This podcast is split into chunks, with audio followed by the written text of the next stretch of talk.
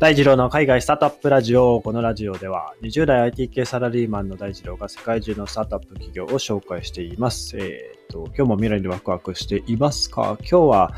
えっとですね、テスラですね。テスラのお話。で、テスラの大型蓄電システムメガパックが日本初上陸っていうことで、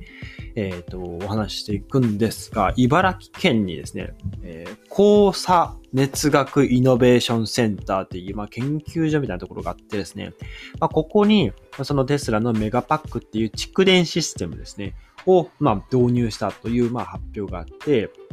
で、これ実際2021年の4月から稼働しているっていうところで、まあ、このメガパックって呼ばれるテスラが作った蓄電池が日本で投入されるのは初めてということですと。で、このメガパックって何ですかというお話なんですけども、これそもそもですね、とまあ、ことの始まりとしては、えー、オーストラリアです、オーストラリアでですね、以前あの、台風、大型の台風が、えー、ありまして、接近しまして、で、まあ、ほとんどオーストラリアの州全体が停電になった事件、事件というか、まああったんですね。で、その時に、あの、まあ何、何週間も、まあ、停電になったりしてですね、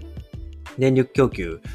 が行われないというところで、まあ、本当に送電線とかがポキッと折れたりしてですね、かなりの損害が出てたんですけど、これを受けて、約66日でですね、このメガパックと呼ばれる蓄電池を作ったんですね。はい。で、これを作って稼働させることによって、えー、まあ、オーストラリアではですね、えっ、ー、と、まあ、当時170万人ほどが被害に遭ったというお話があったんですが、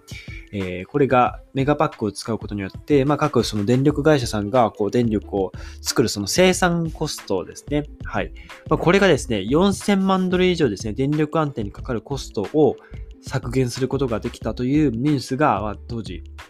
話題になったんですね。はい。ということで、まあ、非常に電力効率の良い蓄電池なので、電気を貯める機械、まあ、大型の電池みたいなものですね。はい。まあ、これが、えっと、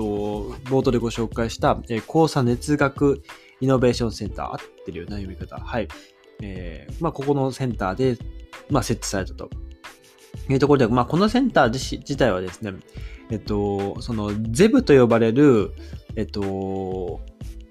これゼブがですね、まあ、あの略語なんですけど、ネットゼロエナジービルディングというですね、まあ、その建物の、まあ、室内環境の電力消費を、まあ、ゼロにする、ゼロにするというか、ゼロで、えー、効率的に動く、えー、まあ、建物システム。まあ、ゼロで動くというのはちょっと変な言い方ですけども、あの、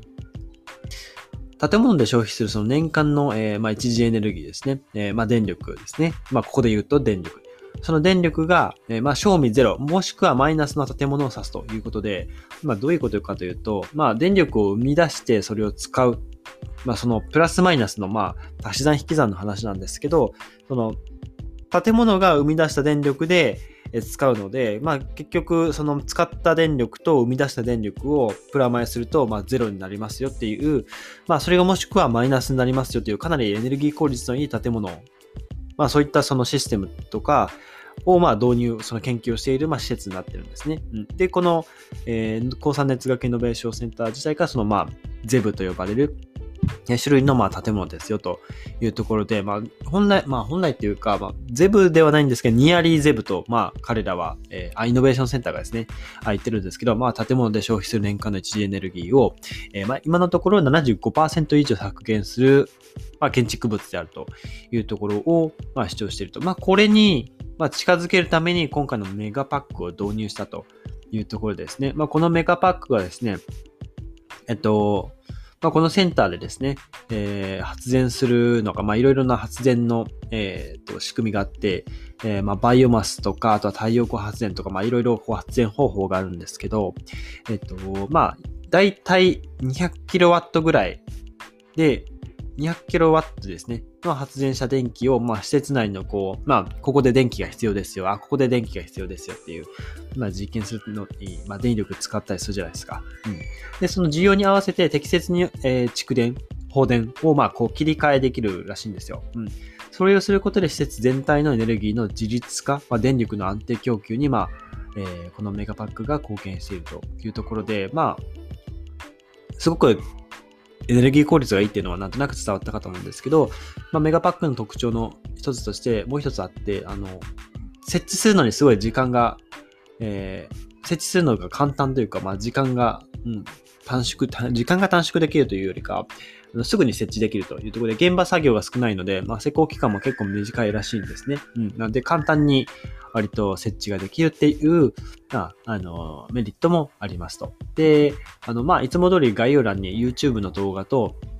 YouTube でですね、オーストラリアの被害と、えー、今後テスラがですね、まあこういった電力会社と、まあ、タッグを組むというよりかは、まあその、まあ本当にインフラ的な感じでですね、あのー、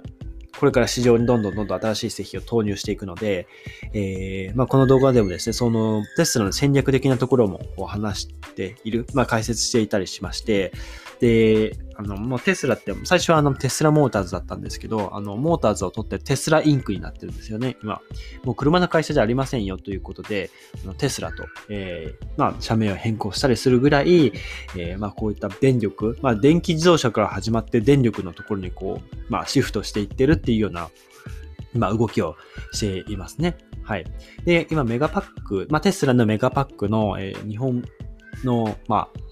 ウェブサイト入っ、あ見てるんですけど、大型蓄電システムメガパックと書いてあって、えー、っと、まあ、これのですね、まあ、ちょっとこれ書いてあるのを読むと、ギガスケールプロジェクトと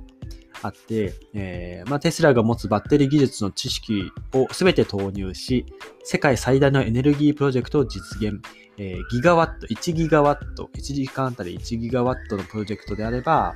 えー、サンフランシスコの全家庭に6時間電力の供給を可能なほど蓄電量容量を誇っていますというところで、まあ、ものすごい量の電気、電力を、まあ、蓄えることができるというので、まあ、停電した時も安心ですよっていう、まあ、蓄電池ですね。はい。まあ、その停電の時だけでなくて、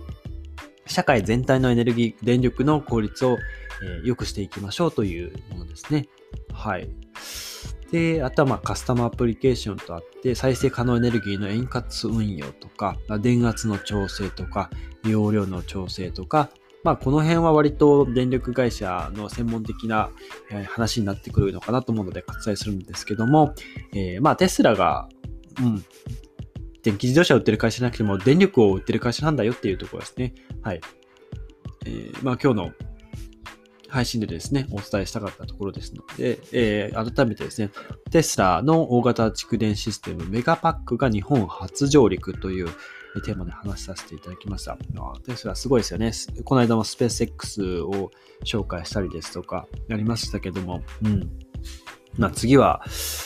何が来るんでしょうね。うん。まあ、イーロン・マスクさんがたびたびその